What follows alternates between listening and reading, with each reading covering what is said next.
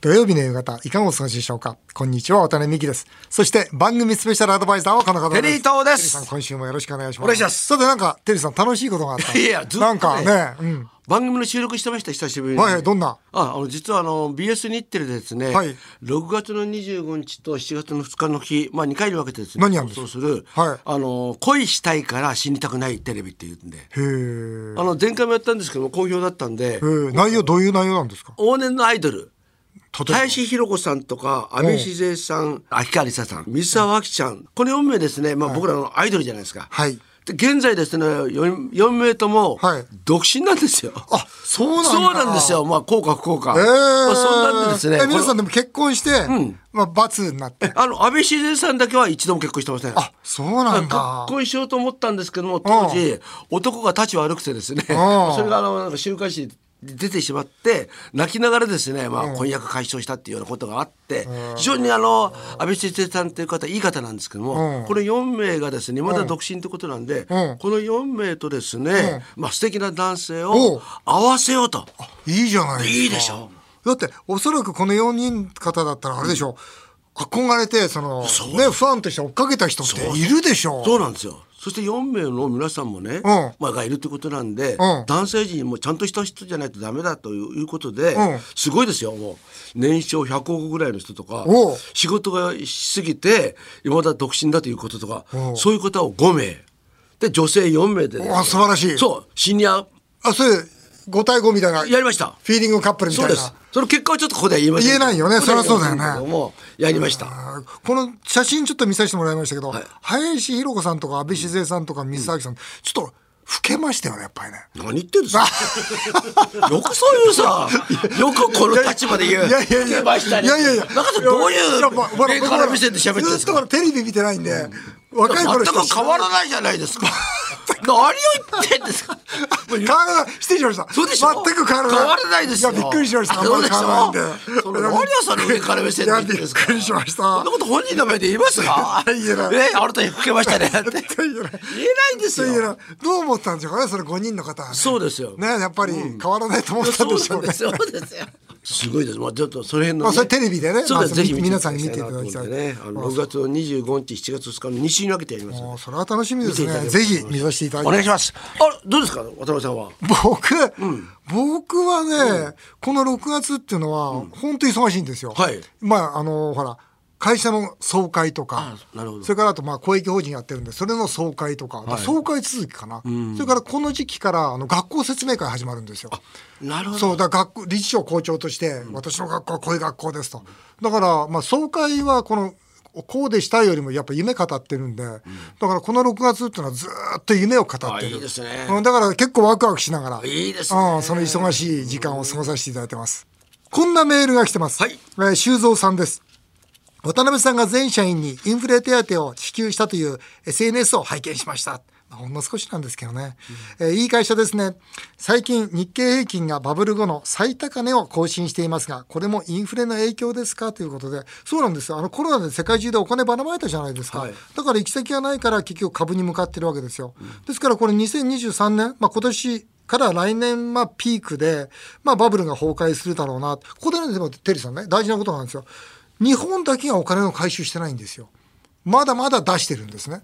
このコロナでこんだけお金出したんだからやめようよって世界中はもう回収に入ってるんです。回収というのはまあ中央銀行が持っている国債を売って、で、その現金を回収していくってことで、現金回収に入ってるんですね。だから現金回収をしていないのは日本だけですから、現金回収をしてないから、株価が高いってことになる。そうです。お金がどんどんばらまいちゃってるんで、コロナでたくさんお金を、まあ結局、供給しちゃったじゃないですか、社会に対して。しないんですか？できないからです。国債を日本が、例えば日銀が出して、売り、売ろうとするじゃないですか。そしたら、人気がないから、この国債に、金利が跳ね上がっちゃうんですよ。そうすると、金利が跳ね上がってしまうと、今、日銀が持っている国債の金利が跳ね上がるということは、今持っている国債のは目減りしちゃうってことなんですよ。そうすると債務超過になっちゃうんですよ。だから日本だけは今までそのコロナ前にあまりにもずさんな経営をしてたがゆえに今やるべきことができないんですよ。そんなことってなかなか報道しませんよね。うん、まあね最近でも日経新聞とかね、あの一部まあ朝日新聞なんかでも書いてますけどね、だけども、なんかね、それこそ、なんか日経平均が上がった、これなんかいいじゃない？そうですね。確かにそうですね。ね、なんか、なんか逆になんか景気良くなった、コロナ終わって、なんか頑張ってんなって感じで。って感じしちゃいますでしょ、うん絶対違うんですよ。だから僕は2023年から24年にピークが来てバブルが崩壊して、そのバブル崩壊もですね、圧倒的に日本がでかくなるんですよ。今言ったように日本はお金回収してませんから。だから今僕は絶対に株は買っちゃいけないと思いますね。あうん、絶対この高値では買っちゃいけない。っていうのはもう、このラジオを聞いていらっしゃるリスナーの皆さんにちょっとお伝えしたい。買い控えして、絶対買い理解するべきだと思う。まだドル、ドルも今ちょっと高いですよ、いやいや、もっとドルはいきますよ。まあ間違いなく。うん、もう50、150円はすぐに抜いてくるんじゃないですか？この状でも況ですと。140円ですね。りましたもんね。140円ですね。はい。はい。えー CM の後は新企画、今月の新聞記事大賞です。ぜひお聞きください。渡辺美樹さんは理事長兼校長を務める私立育文館中学校で日経新聞の記事を教材に自ら授業をされているそうです。どんな記事でどんな授業をされているのか気になります。ネットニュースの台頭で新聞離れが言われる中渡辺さん、テリーさんともに夕刊富士で連載を持つなど新聞を大事にされています。お二人にとって紙の新聞の魅力とは？を伺いますそしてリスナーの提案から新企画となったここ1ヶ月で一番気になった新聞記事を紹介する渡辺テリーの今月の新聞記事大賞も今回からスタートです新企画、今月の新聞記事大賞。えーここ1ヶ月の間で私とテリーさんが一番気になった新聞記事を紹介して、独自視点を語ろうというコーナーです。えーテリーさん、ネットニュースの台頭で、はい。最近新聞は売れないと、確かに売れてないんですが、ますね。えーテリーさん、紙の新聞はどうですか？好きですか？大好きですよ。ねえ、やっぱり、朝起きても、うん。まあそれこそ読売新聞、うん。産経新聞、うん。朝日新聞は必ず見させてもらいますね。うん、やっぱりあれでしょ？新聞は紙でしょ？いや、ねえ。そう思いますけれども、でも新聞って、やっぱりいっぺんにこう全体眺められるじゃないですか。だからその新聞の見出しとか記事の大きさとかで、まあその新聞のメッセージみたいなのが伝わってくるじゃないですか。あのネットのやつってこう記事だけ見てても、それアンテナが立たないというか、なんか伝わってこないよね。いやだからそれが僕らは新聞でずっと育ってきてるから、思うけども最初から新聞見てないから、ネットからスタートしていくから、また違うところの感覚で読み取っていくのかもわかんないですよね。でももしかしたらでもそしたら情報の数って少なくならないかな。なんでかっていうと新聞いっぱい記事あるじゃないですか。その中でやっぱりキーワード探しながらざーっと読んでいくじゃないですか。そうした時にネットの記事っていうのはあそうですよねねそのキーワードを探すっていうよりもじゃあこれ読んでやろうとか先に自分でテーマ決めて読むじゃないですか。そうするとなんか新しい記事を拾えないんじゃないかと思うんですけどね。それはそうです。ねよくネットサーフィンって言われてるように、自分の好みの記事しか読んでいきませんから、そうそうそうそう。そうすると広がらないよね。なんですよね、うん。新しい出会いがないのと一緒ですよね。新しい出会いね。うん。てテリーさんの好きなね。あの、私は自分が担当してる、あの、まあ、担当していうか、自分が経営してる、育文館夢学園ってあるんですが、はい。そこの中学の IP クラス。この IP クラスっていうのは国際人材を作るという、まあ、特別なクラスなんですが、それで日経新聞を教材にして授業をやってるんですよ。うん、このね、この授業の目的は、まあ、世界の経済、政治を知る。その日の日経新聞を持ってきて、その日の政治と経済を僕が解説するっていう、そういう授業なんです。もういいですね。これね、すっごくいいんですよ。もういいですね。やっぱこれからの僕も授業出たいですよ。あいやね本当にねこの授業が効果的だなと思うのは、やっぱ子どもたちに今一番大事なのは世界に対してしっかり関心を持たせることですよ。そしてその関心を持たせた中でじゃあその中で自分は何ができるんだろうかという今度自分の夢を持たせることなんですよ。だから世界を見るその範囲が狭いと自分の活躍の範囲が狭くなっていっちゃうわけですよ。ああ、なるほど。だって自分はサッカーしか見たかったらサッカーの選手しかならないし、そうじゃなくて世界全体はこうなってるんだよ。その中で君は何をしますかという問いかけには、この日経新聞の政治経済が一番いいんですよ。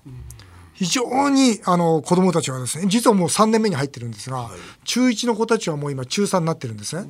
この中3の子たちの今質問とか聞いてると、あ、この子たちは確実にその世界を自分の目で見始めてるなっていう感じがして、今これから求められる人材そういう人材ですから、国語算数理科社会ただ暗記してる人材じゃないですから、いやそれはね非常に有意義です。えー今週からのあの僕は記事をですね、えー実はこの記事を取り上げたんです。これ何かというと日経新聞のですね、マレーシアの元首相のマハティールさん。はい。そのこの方がですねアジアの未来というところで演説をされたんですね、その演説の内容がこの記事になってまして、はい。え実はこれを私の授業で取り上げました、ん。これ何かっていうとまずあのマハティールさんっていう方は、もうすでに今90歳を超えてらっしゃるんですがその7回も首相やってるんですよね。で90年代そのマレーシアという国を9%経済成長を実現したその元はルックイーストなんですよね。つまり日本を見習えということでやられた。この方がなんで7回もその政権を取られたかというところからまず彼らに生徒たちに話をするんですよ。これですねこの方は最初このマレーシアがやっぱアメリカ寄りだったんですね。それをいや中立にしようよ。でまたその後中国寄りになっていくんですね。でそれも戻そうよ。この方が求めているのは中立なんですよ。でつまりその対立の中では世界は絶対に良くなっていかないと。だからこの方言ってるわけですよ。ロシアもウクライナもないと。みんなとにかく戦争をやめなきゃいけないと。なぜかというと環境問題、食料問題、エネルギー問題、それから今回のコロナのパンデミック、こういうことも含めて、もう国境を越えた問題ばかりじゃないかと。そしたら世界が一つにならない限り、世界中の人は幸せにならないんだと。だから、新しい国連を作ろうよと。78年前の戦勝国が常任理事になって、それで拒否権を持って対立している。もうこれからの時代はこの体制では乗り越えられないんだと。いうことをですね、このマハディルさんは言ってるんですよ。で、これについてうちの生徒に例えばどう思うというような話をするんですけどね。どういうふうに言ってるんですか？あの物事は正しいということがいくつもあるんだという話をいつもするんです。例えばロシア側から見たらこれは正しいウクライナ側から見たら正しいと。でもマレーシアのこのマハティールさんについて言うとこれが正しいと思って言ってると。だから、うん、君たちは何が正しいと思うのか。で大体ですようちの生徒たちいやこのマハティールさんが言ってるの正しいと思うとくるわけですよ。じゃあなんでできないと思うと。いうこの今の政治の現状、まあ、現実に対してこう言っていくわけですよ。その時にマーティルさんってもう引退されてるわけですよね、90歳超えて。だから非常にそのニュートラルな立場にあるわけですよ。で何のしがらみもないわけです。だからこんなことは言えるんだという話を、まあ、させてもらってるんですが、どうですかテリーさん？いや僕もね、はい。今回の件で、はい。あのーロシアと中国がやっぱり拒否権でね、はい。何も実っていかないじゃない、はい、前に前前に進んでから。はい。はい。でもね国連に代わる新しい機関を作るってことは、はい。また新しい対立が起きる。うん、かもしれない。かもわかりませんよね。この難しさみたいのがあるような気がしますね。あの例えば NATO のはい支部を初めてアジアに作るということで、はい。それを日本に作るって話なんですけども、これをフランスが拒否したんですよ。でなぜかというとそこでもし作ったら中国が嫌がるだろうと、うちは中国とも長く仲良くしたいから、NATO の支部を日本に作るのは反対だと。ということでフランスが反対することによってまあまたできないす。できなくなる。できなくなり。そのフランスの気持ちも分かりますよね。わかる僕らの気持ちはあ日本に作ってくれた方がいいのにな。でもそれは日本寄りの発想であり、アメリカ寄りの発想、でもフランスは違う。だからそれぞれの場所によって考え方が違うから今回もねこの方が言ってることも分かるんだけども新しい機関を作るってことは、また新しい対立が生まれる要因にもなる。そうですよね。でまあ、結局これがじゃあできないのはなぜかというとそれぞれの拒否権を持ってる人が自分手放さなきゃいけないわけですよね。でもっと言うと核の問題もまさにそのものですよね。ね核ない社会がいいよねってみんなで思ってるけどじゃああなたの核手放しなよっていや私は嫌だ、結局は総論と核論が違うわけですよね。だからみんなその中でこう少しずつ少しずつ調整しながら社会って動いていってるわけですよね。それテリーさん、えーテリーさんは今月一番気になった新聞記私事ははですね、何ですか？はい。もう各一般紙に出ていたですね、はい。あのアメリカのアップルがですね、ついにですね、はい。この VR、まああのアップルではですね、MR って言い方してるんですけども、はい。うん今度アップルが出すのはなんともう50万円近く49万円ってことで車みたいじゃんそうなんですよ。突然今まで7万円台で買えたのが今度もう50万円。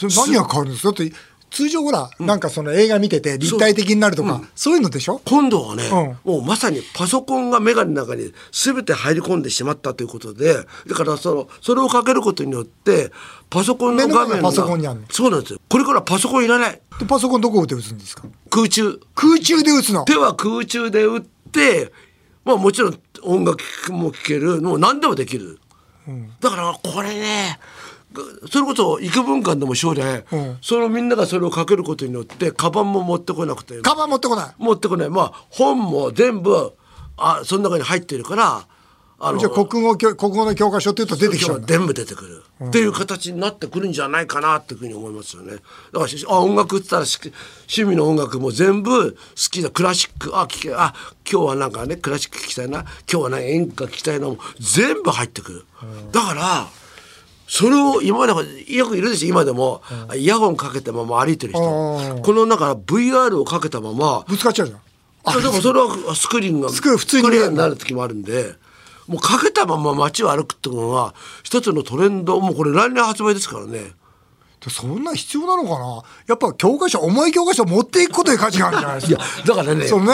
いやカバンに詰めて。だからこれで冗談じゃないよ。ねやこれだからこういうとこを作ってる人たちもそれを分かってるんですよ、これが本当に世の中のために必要なのかな？いやだからそうなんですよ。渡辺さんの言う通りです、うん。これがすごく便利でかっこいいしトレンドになるしみんながするんですけども、本当にこれをやることによってこのメガネをかけないと、ん。もう人生生きていけない、ん。恥ずかしい、だからお見合いの時にもこれをかけていく。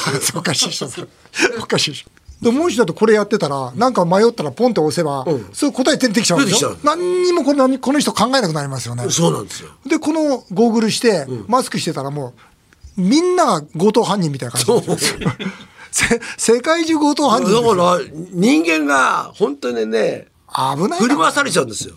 危ないなこれ買わない俺は。こんなん買わない。カレーこんな買わない。カレーってことで。はい、えーその他最近のニュースに関するメールがいくつか届いております。えー超保守派の K さんです。自民党と公明党が東京の選挙区では協力しないと大喧嘩をしていますが、公明党の協力がないと当選できないと泣き言を言っている自民党議員は情けないと思いませんか？渡辺さんの知り合いの自民党議員も情けないことを言っていますか？ということなんですが、まあ泣き言は言ってないけど厳しいとはじ正直言ってますよね。あでもね、テさんこれおかしくないですか？東京は協力しないと。敵対すると。しかし他は協力する。そういうもんなんですかね。いや逆に僕お聞きしたいですよ。いや、だ僕はこれ絶対おかしいと思う。なんでかって言ったら、あるその、なその政治的信条、この最大公約数が一緒だから共に戦いましょう。だからお互い協力していきましょうというものがあるとしたら、この地域では戦いますよ。この地域では戦いませんよ。筋が通らない。つ都合ですよね。都合。自分たちの都合ですよね。うん、だからこの自民党と公明党が東京で選挙区協力しないんだったら全部協力しない方がいいですよ。でしょ？そもそも、ん自民党と公明党がもうそろそろ合わなくなってきたっていうのがあるんじゃないですか？どっかに。もともと合わないんじゃないですか、ね。やっぱりこうくっついたり離れたりっていうのは、あの筋が違うね。そうですよね。そう思います、はい、ジーグラーさんです、えーガーシーがドバイから帰国し逮捕されましたが YouTube で有名人の暴露をしたり参議院に当選したり除名されたり一連の流れを渡辺さんテリーさんどう見てますか？テリーさんガーシーどうですか？ガーシーなんかテリーさん知ってる？おもちろん知ってます。友達？友達じゃないですか。会ったことないです。会ったことない。はい。肌から怪しくないですか？だって人のね批判とか人のなんか暴露ばっか言っててそれは面白いですよ。今度はね税金を使ってね国会議員にさせるっていうこともまた変ですし。させた国民も悪いよね。そうだったら僕思いますよ、今回はねそのガーシー攻めるのもいいかもしれないけど、面白がって、ガーシーに投票する？そっち側の国民もどうかなと思いますよ、あとね、投票するってことはさ、なんかこの間ニュースでやってたけど、ガーシーがだってあれでしょ？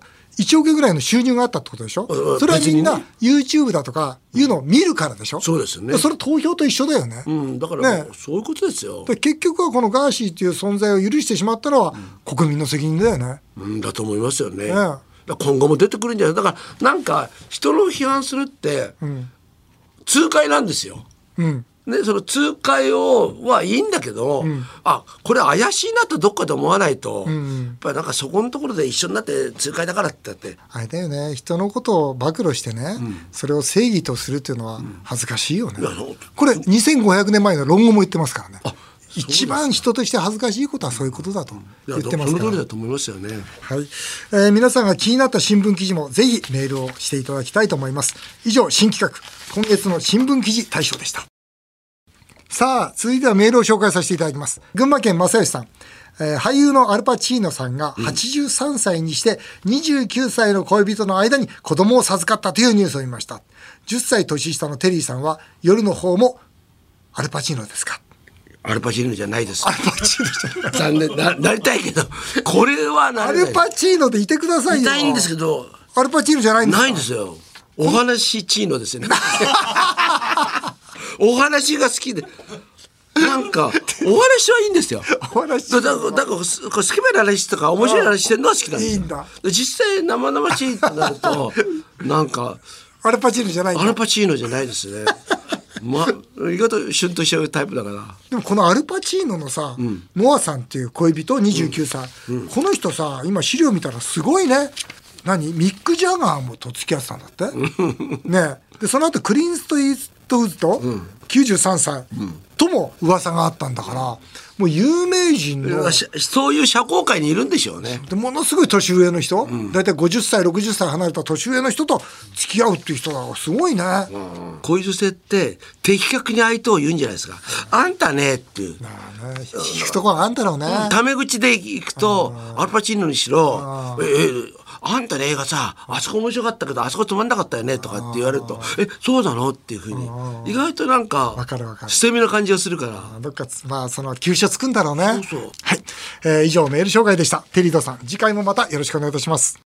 日本放送渡辺美希5年後の夢を語ろう。この番組ではメールをお待ちしています。渡辺さん、テリーさんへの質問、相談、何でも結構です。メールアドレスは、夢5アットマーク 1242.com 夢5アットマーク 1242.com この番組では放送終了後、ポッドキャストからでも番組をお聞きいただけます。詳しくは番組ホームページをご覧ください。渡辺美希さんからのお知らせです。夕刊富士で毎週火曜日、渡辺美希経営者目線を連載中です。夕刊富士公式サイトからも無料でご覧いただけます。さらに、渡辺美希さんの YouTube チャンネル、渡美塾もぜひチェックしてみてください。来週のこの番組は、プロ野球中継のためお休みです。渡辺美希5年後の夢を語ろうこの後も素敵な週末をお過ごしくださいお相手は渡辺美希でしたあなたの夢が叶いますように